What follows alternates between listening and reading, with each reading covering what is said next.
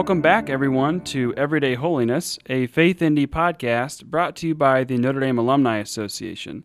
This is Dan Allen, Associate Director of Spirituality and Service, and my guest this week is Senior Maddie Link, who is a history and theology major with a minor in Italian and has an interesting background and story. So, Maddie, thanks for being with us. Welcome to the podcast. Hi, thank you. Excited to be here. Absolutely. If you would introduce yourself to the audience, tell us some about yourself. So, I'm Maddie. I'm a senior here at Notre Dame, studying history and theology, looking to pursue a master's in theological study, hopefully here next year. I also sing in two of our Basilica choirs, the Women's Liturgical Choir and the Liturgical Choir. And sort of an interesting thing about that is that I have a genetic condition that affects my eyesight, so I'm legally blind and cannot see at all in super bright light and sunlight, and read and write in Braille for all my classes and also for my music. Okay, well, thank you for sharing that with us. Where do you come from and what's the makeup of your family? I'm from Allentown, Pennsylvania, which is about an hour and a half north of Philadelphia and I'm an only child, which is a rarity on this campus. yeah, Catholic Notre Dame, you know. Yeah. so it's my parents and I, and I have a guide dog um, who's not here this morning, but he's a mix between a Bernese Mountain Dog and a Black Lab, and his name is Snowbird. And my mom has two very old rescue pugs. Okay, those dogs though kind of become a member of the family. Oh, absolutely. Oh, yeah. What was your upbringing like in the sense of the practice of your faith and how that became important to you as a young person now?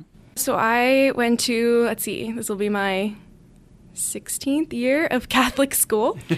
so, sort of being in a religious environment was always important in my family.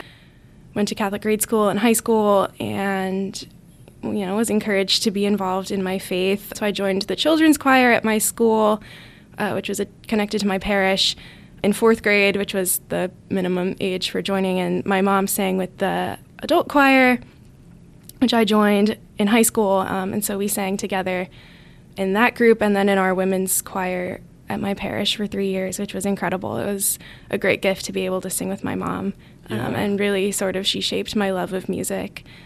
And she did a lot of work for the Bach Choir of Bethlehem, which is one of the oldest Bach choirs in the country. They debuted Bach's famous Mass in B minor in the United States in 1900. Hmm. And so I grew up listening to sort of beautiful religious music yeah. um, all throughout my childhood. That was sort of part of the fabric of my childhood. Um, yeah, was, some people are dyed in the wool Notre Dame fans, and you are dyed in the wool with uh, beautiful well, religious music. also, a lifelong Notre Dame fan. Um, That's good. yeah, yeah. No, I grew up watching Notre Dame football, of course, and didn't actually realize that Notre Dame was a place on the map until embarrassingly recently. Uh, I just sort of thought of it as this like magical paradise where football happened and snow, lots That's of snow. Right, yeah. it's magical place on NBC. Yeah. That's good. So this gift of music was was really integral to you. Was that mostly through singing, or were there instruments involved in that? Both, for sure. So I'm also a Celtic and classical harpist, which I started around the same time that I joined choir and continued professionally for a little bit through high school oh, wow. and loved it. Really miss it. It was a great opportunity, and one of the really cool things, especially about traditional Irish music, is that it is a very oral tradition. So I don't read sheet music. And what's really cool about that tradition is that you would learn a melody by ear and then you would actually sort of arrange it yourself. Mm. So you sort of learn to understand chords and harmonies kind of innately, mm-hmm. um, which is great for me. And, and it also allows you to be really creative with the music. Um, yeah. So there's sort of a set melody that everybody knows, and then you can put your own spin on it. Has that been something you've been able to play the harp at all while at college here? I didn't bring it with me, so we drive because I have the dog, yeah. um, and it, it, would have it's necessitated two cars. And being in two choirs, I, I, just didn't have time, unfortunately. Yeah, um, no, that makes but sense. But it was, you know, an incredible way to meet people. So I played weddings and cocktail parties and nonprofit kind of fundraiser events, all kinds of stuff. I actually got to play with the Bach choir at their family concert mm-hmm. in 2011 and at Bethlehem Music Fest, which is the largest non ticketed music festival in the country. Cool. So that was awesome. And they do a lot of really good work for sort of cultural music. Um, yeah, absolutely. Bringing attention to that, some stuff that's not really in the mainstream. Now, as you were growing up with this visual impairment, how did you come to terms with that and grapple with that throughout your time in education? So, my parents always sort of stressed to me that cannot was not a word that we said. Okay. Um, that there's always another way to do things, and that where there's a will, there's a way. And um, my parents have certainly been my greatest advocates in that. Going to Catholic school, our particular intermediate unit chose not to support religious schools, um, so we didn't get much support from the state in that respect. And mm. so my mom actually did a lot of the preparation of my school materials, which when I was little was actually handwriting most of it, which was incredibly time consuming on her part. But she really set me up for success in that regard. And, you know, I went to a mainstream school with the idea that the youngest, the younger I could start, you know, and make friends that they wouldn't look at me weirdly or differently and just mm-hmm. sort of accept me for who I was. So I was basically with the same group of students from three year old preschool to the eighth grade, and then a lot of us went to the same high school. And they were they were also wonderful and supportive in making sure that I had everything I needed, and my teachers were incredible and sort of followed the same "where there's a will, there's a way" uh-huh. mentality. Uh-huh. Um, so they even were willing to rework some of their assignments so that I would get the material, but also not have to do things that were sort of arbitrary for me. So things like labeling a map instead of actually having to get a word bank and label the map, they would have me memorize the word bank and mm-hmm. just sort of write it out. So I knew the content, but it was something that was less sort of visually focused. Mm-hmm. Mm-hmm. And then I switched to all braille in the fourth grade, which was much more efficient for me and for my mom. And I still do all my math in large print. So I, I'm not totally blind and I never quite got the hang of Braille math, which I, I think is really funny. I'm actually a very visual learner with math, um, and so I still do all of that in large print. And what about this aspect of your life and how it related to your relationship with God and your faith? Oh man, I think it's something I wrestled with more as kind of I grew up. When I was a kid, it was just something sort of that I had to deal with, and I didn't really think about how it maybe came from God or like what it had to do with that. But I think sort of as I entered high school, again, because our support from the state was minimal, my parents actually purchased a lot of the accessible technology that I needed, mm-hmm. especially going into high school. Fun fact when you take calculus and need a graphing calculator, there's only one accessible one on the market that does all the things that okay. you need to do to take calculus. It's very expensive. Yeah. Um, so we were really blessed in that our local Lions Club stepped up extremely generously to sort of support that. And so I went on a bit of a speaking circuit around our local clubs to thank them and to demonstrate the technology that they made available to me. And so I think sort of that opportunity allowed me to meet a lot of really amazing people that I probably would never have gotten to meet otherwise. And so I think in a lot of ways it's been a gift. I've been able to meet incredible people. I have my dog who's awesome.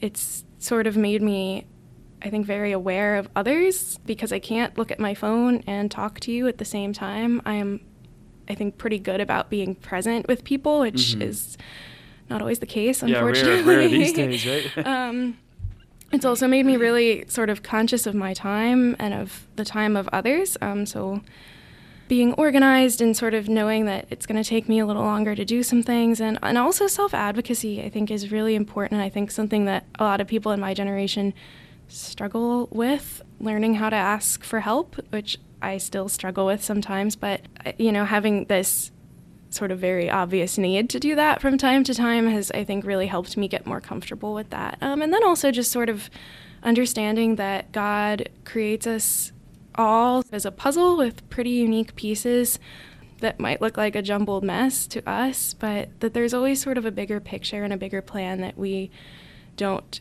get the privilege of seeing. Yeah, to know what God is doing with this in our lives is sometimes only unveiled later.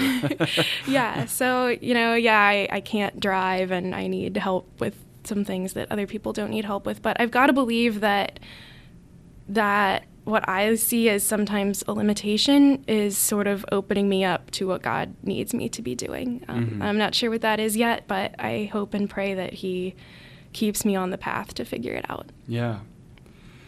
What led you to come to the university? Obviously, you did well in high school to be able to be admitted. What was that discernment like? So there were a bunch of factors going into it. I when I was in high school, I thought that I wanted to be a diplomat with sort of special expertise in the role of religion in conflict. Um, so that sort of led me to have a lot of interest in our Kroc Institute, and I did a 10 day leadership seminar here between my junior and senior years of high school, which was an incredible opportunity to work with professors and try and address real world issues involving a lot of aspects of conflict and conflict revolu- resolution, but especially uh, the role of religion.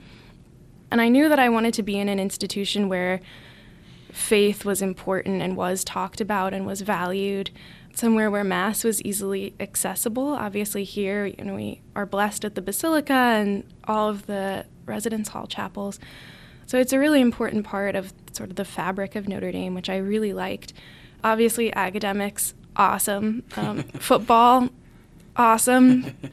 And of course, disability services was really important. Mm. Um, so part of the discernment process at these different universities was looking at what they would be able to provide, how they interfaced with students, what that relationship looked like, whether it was more sort of the student having to take a lot of initiative or whether they were going to be more sort of present and reaching out more and, and taking some of the initiative on their own. Obviously, self advocacy is important, but I think it's also good when those institutions on campus let the students know that they're there. Sure.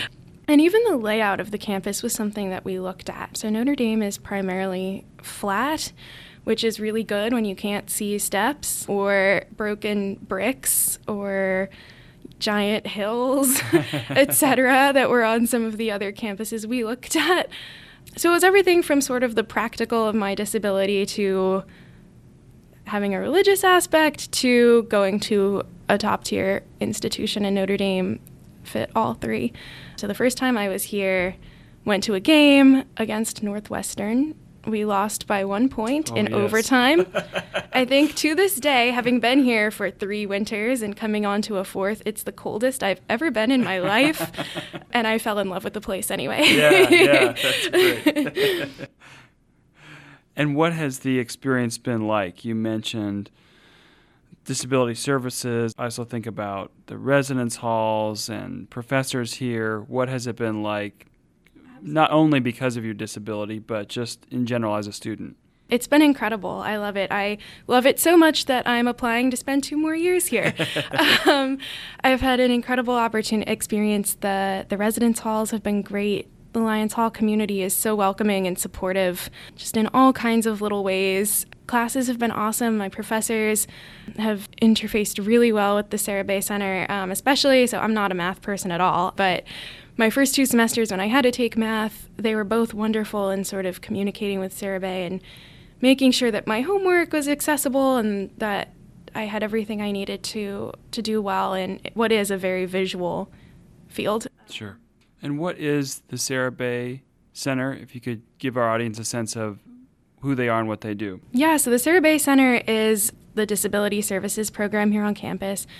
They're known as one of the best in the country. Um, I was actually told that by disability service representatives at some other institutions I visited, which is a great claim for Notre Dame. And they're just phenomenal. So they. I'm sure I'm one of their more high need uh, students, but they scan all of my readings, which, as a history and theology double major, there are a lot of, and convert them into Word documents, which I then download onto a device called a Victor Reader, which puts them in audio format so mm. I hmm. can listen to them or I can read them in Braille. The Word doc is pretty versatile. The technology for the blind is really starting to catch up with the technology that everybody else uses. So Yeah. thankfully now we're all on Google and Microsoft, which is really helpful. Um, for a while, the Braille technology was sort of on its own platform, which made it hard to interface with the rest of the world. So they do that, and then just making sure that I'm getting everywhere that I need to be. Snowbird had a little trouble learning this campus because it, it is flat, but it's very sidewalk heavy and Mhm. doesn't really operate on a grid. So the dogs are trained to work on sort of your classic city block model.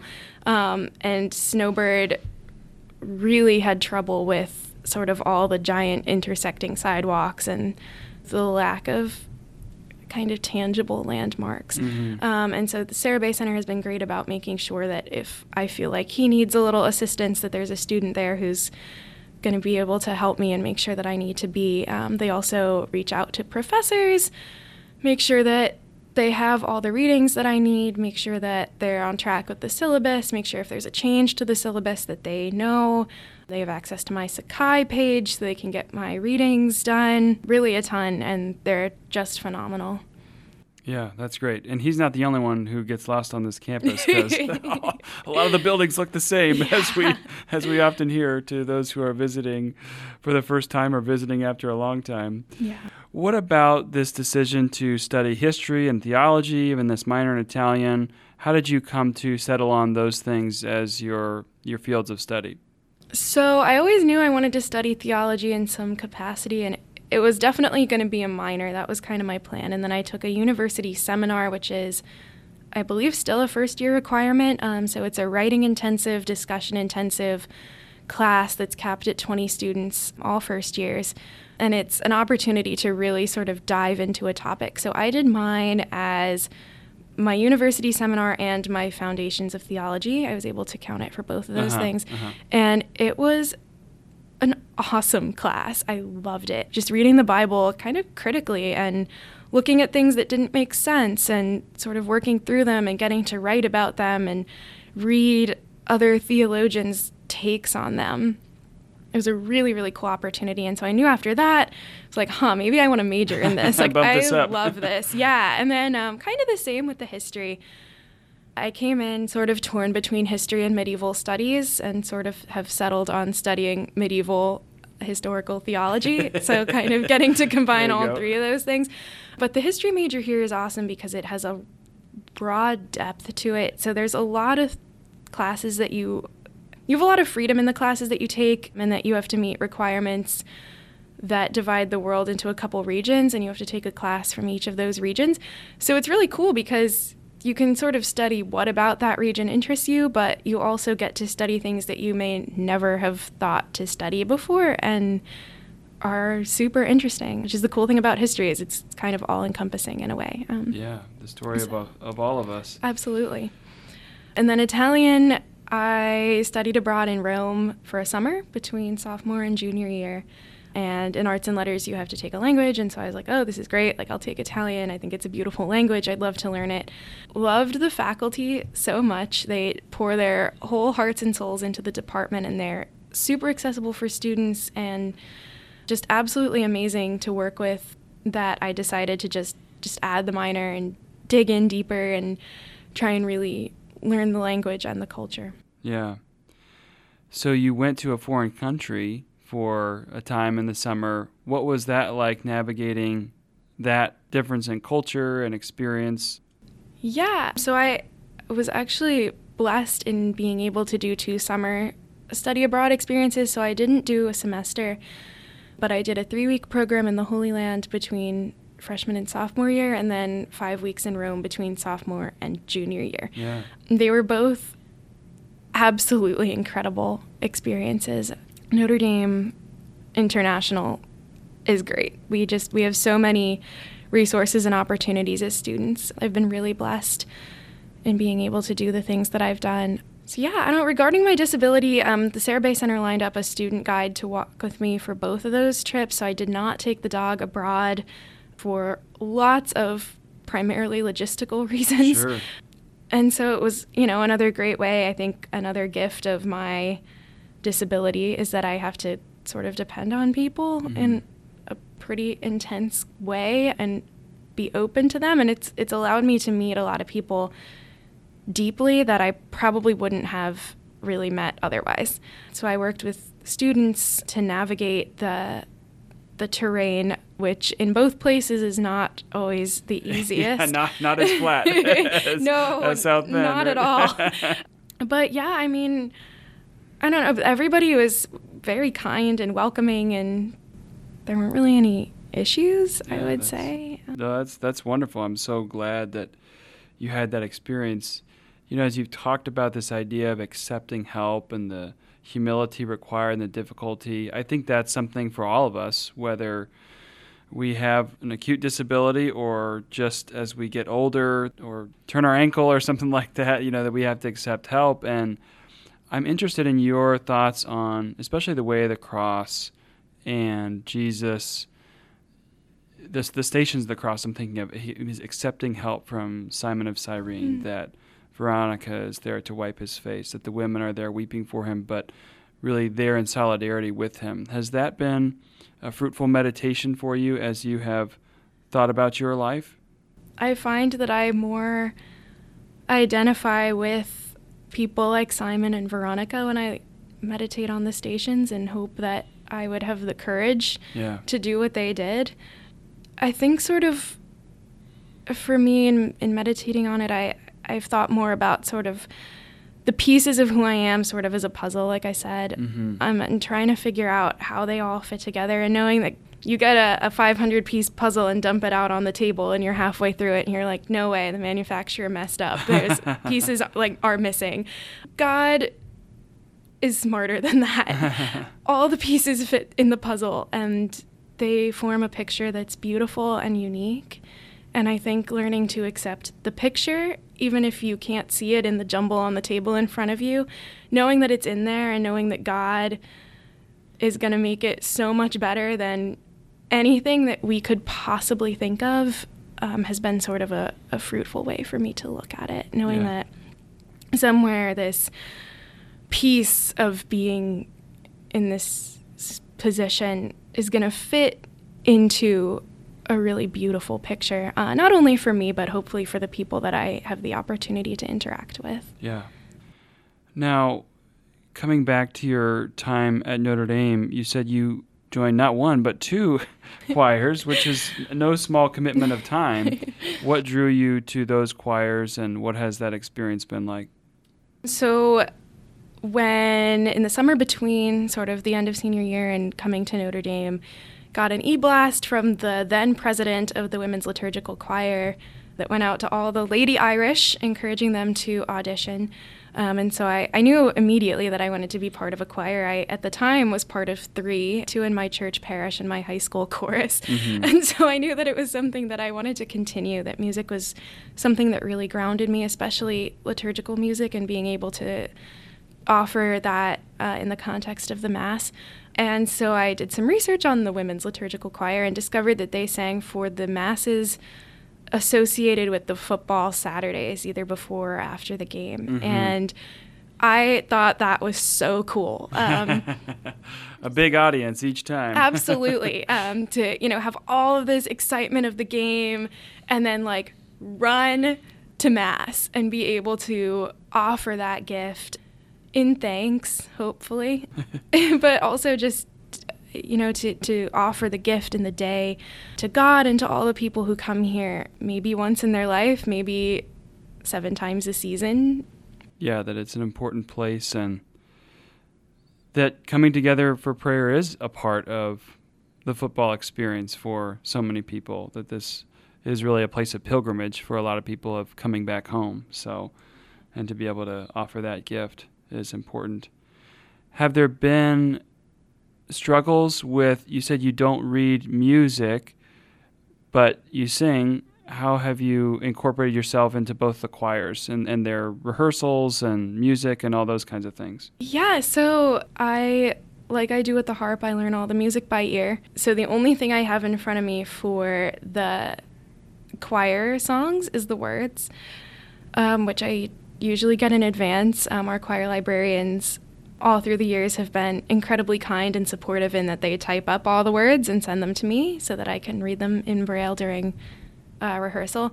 And I usually put my own sort of marks in to go through the piece as we learn it. So if there's a crescendo or the music gets louder, I put the words in all caps. Um, if there's a place where our director doesn't want us to breathe, I will tie the words with a hyphen.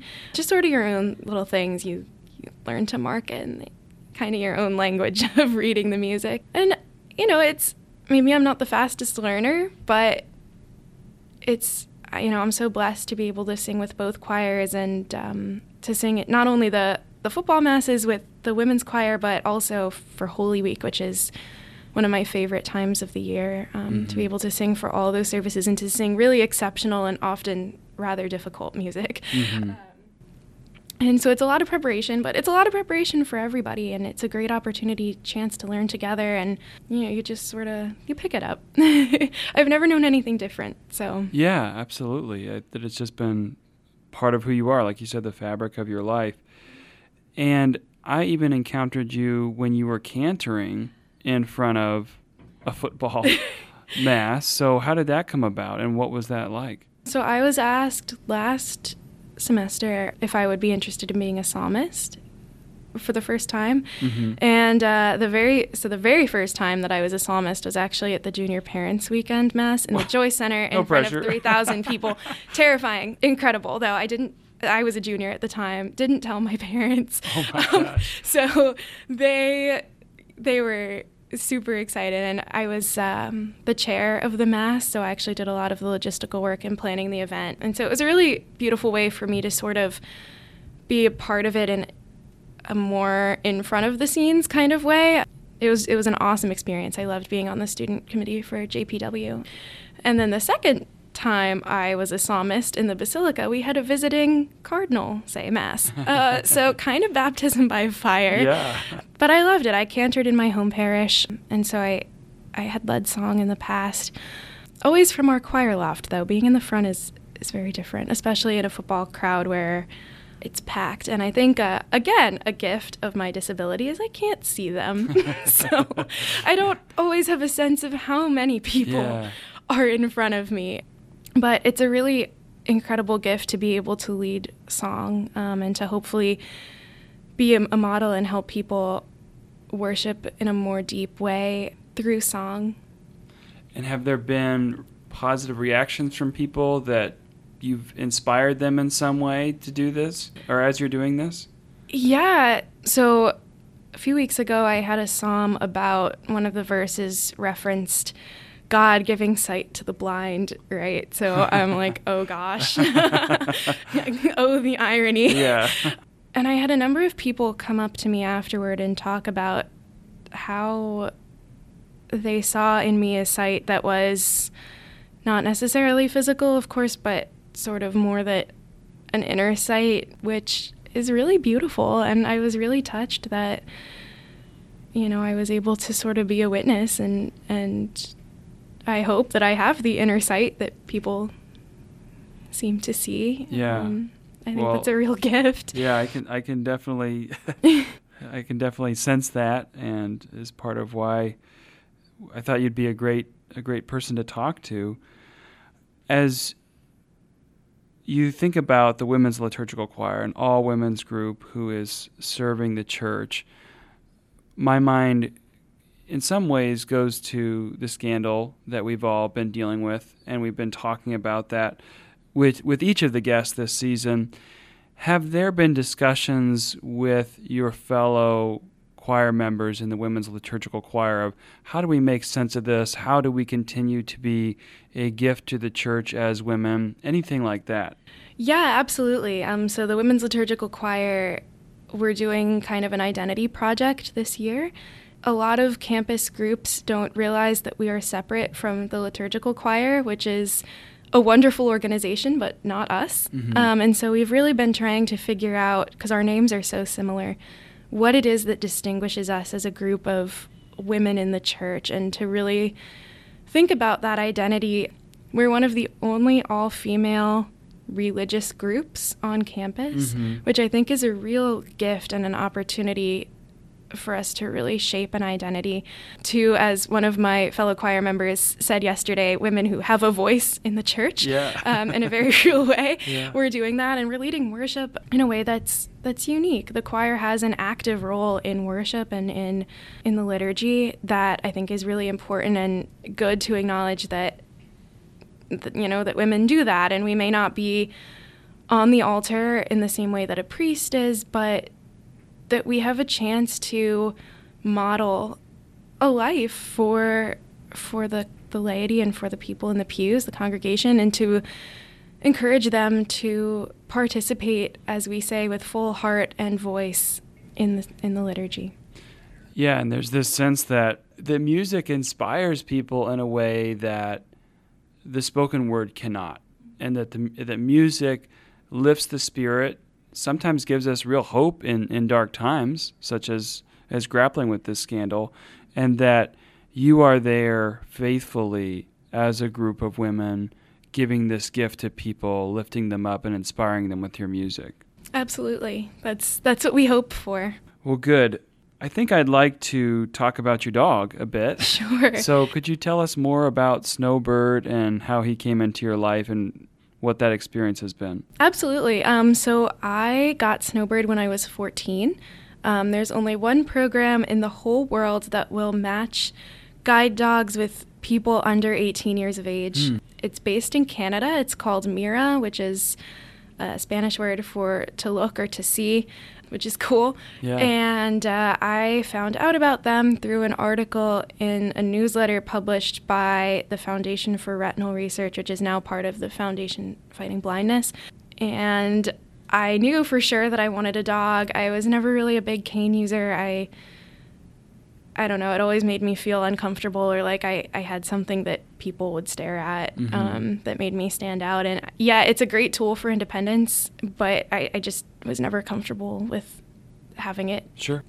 And so I always knew that I wanted to have a dog, sort of a, a way to be more approachable, maybe. And like dogs are awesome. So Yeah, everybody loves dogs. exactly. dogs and babies, you, know, you can't go wrong. And I feel like I would rather have somebody stare at my cute dog than at my awkward cane.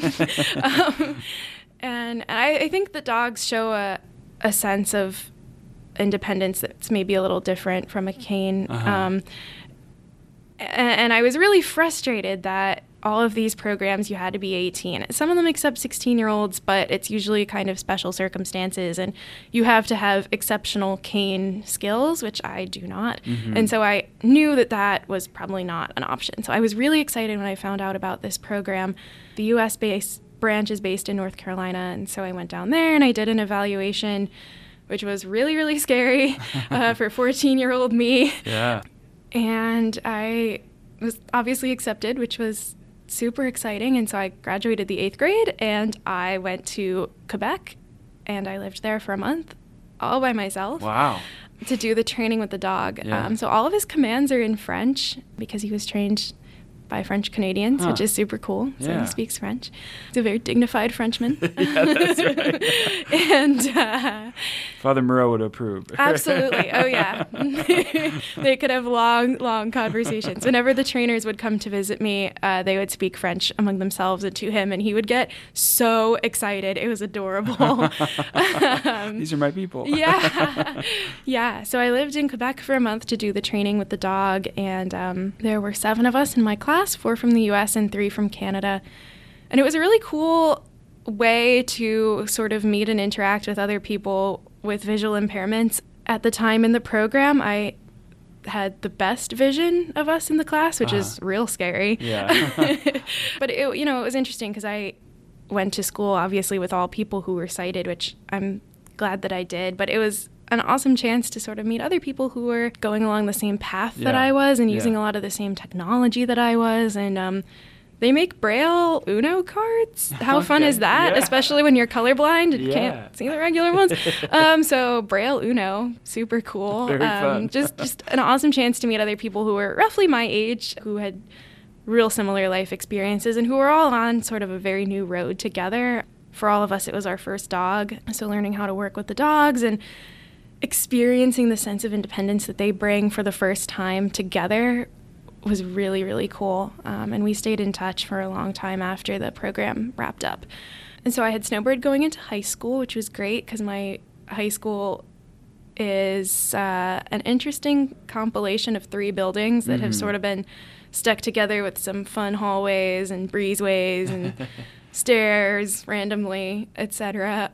And so he made that transition a lot easier in that regard, and then also socially for sure. Um, I met a lot of my best friends in high school through them asking about the dog yeah. or you know wanting wanting to know more about the dog and um, that was awesome for me. I'm yeah, super introverted so it was really great to have an easy conversation starter. Yeah a lot of points of connection. Yeah. And i would imagine that i think anybody who's a dog lover or who's had a dog you know has a relationship with mm-hmm. a dog but i would imagine that you and Snowbird have an even deeper relationship because of how you care for one another.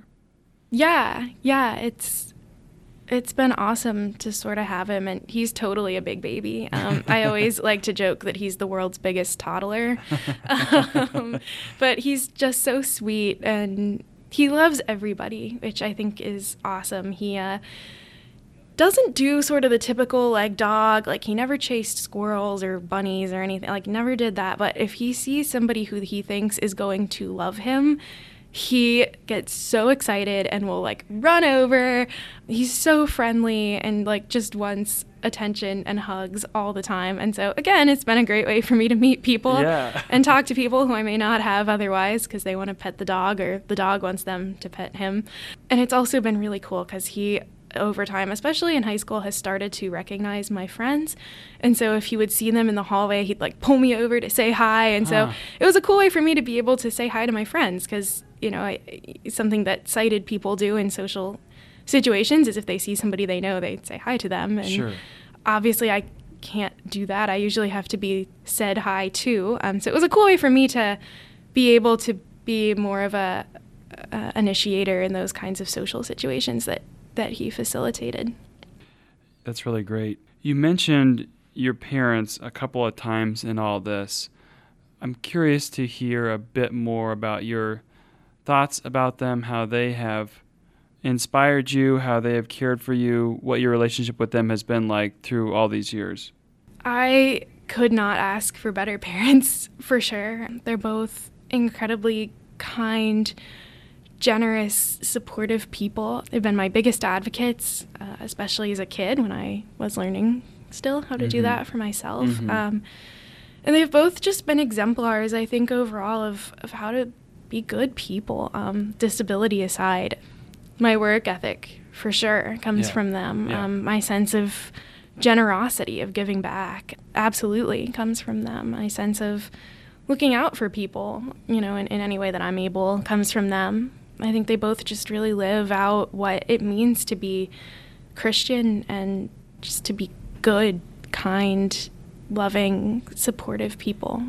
Yeah, and that reminds me of holiness and everyday holiness, which is the name of our podcast, of course. But that in this in this way that they wouldn't have known that you would have been born with this disability or had, as it developed over the course of your life, and yet it wasn't something it changed their life and your life in, in the ways that you did things but not why you did things that that the motivation behind it seems the people that you all are and, and what you're striving after is similar that, that we're all after that we're all called to this holiness. So have you seen that in their life and yours this this sense of seeking after holiness?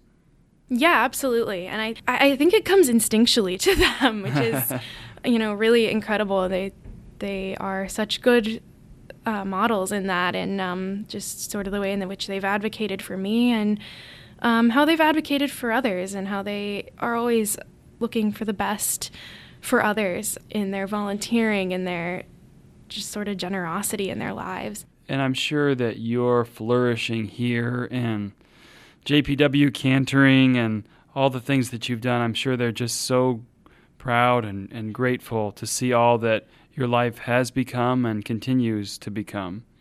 I'm so glad that they were able to be at JPW and be able to, to follow along on this journey. And now it's hard to believe it, of course, but you're coming to the end of your undergraduate journey, which is always No. a shell shock. No, sorry, it's not sorry. gonna end. Yeah, okay. well, maybe. but what is what is drawing you towards the Master of Theological Studies degree? What do you think is what are your hopes of doing with that and out of that degree? Yeah, so I I love sort of theology as an academic discipline. I love being able to read the works of great theologians and they really have inspired me and sort of shaped my faith and hopefully the way that I'm able to convey the faith to others.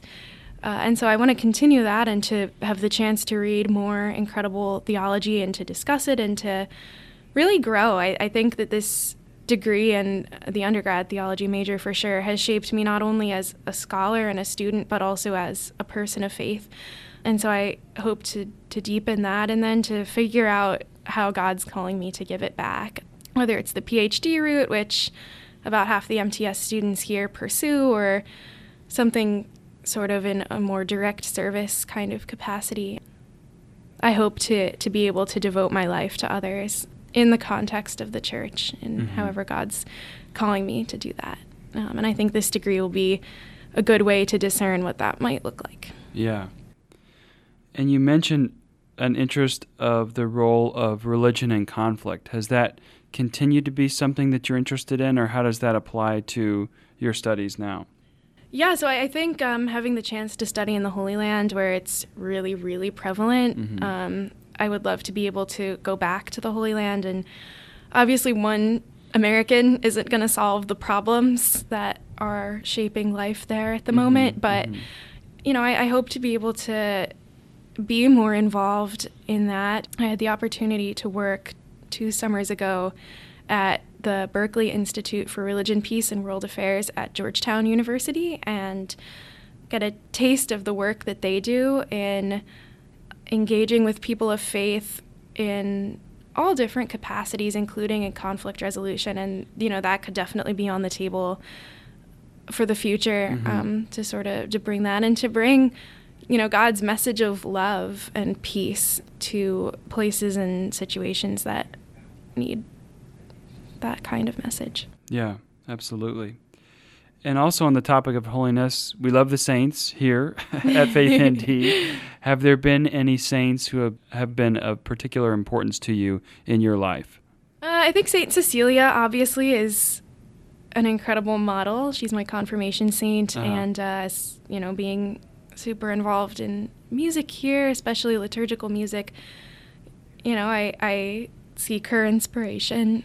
And i think the other sort of saint that has really inspired me and to whom i look for guidance is, is mary um, Mhm. the greatest saint and the model for all of us and the mother of all of us. Somebody good to go to to talk to and ask questions of and hopefully uh, she relays them to her son. And uh, it's just you know I, I hope that i can live out my life of discipleship and service and love in her footsteps. And she's such an inspiration to all of us because, to your point about not understanding all the pieces of the puzzle, she's a great example of that. that she wasn't expecting an angel to show up and say all these things, and all of a sudden, what piece of the puzzle? What what is this puzzle going to be? And Yeah. yet, and, and then even after that, over the course of, I think of her as Our Lady of Sorrows, and and all that she went through.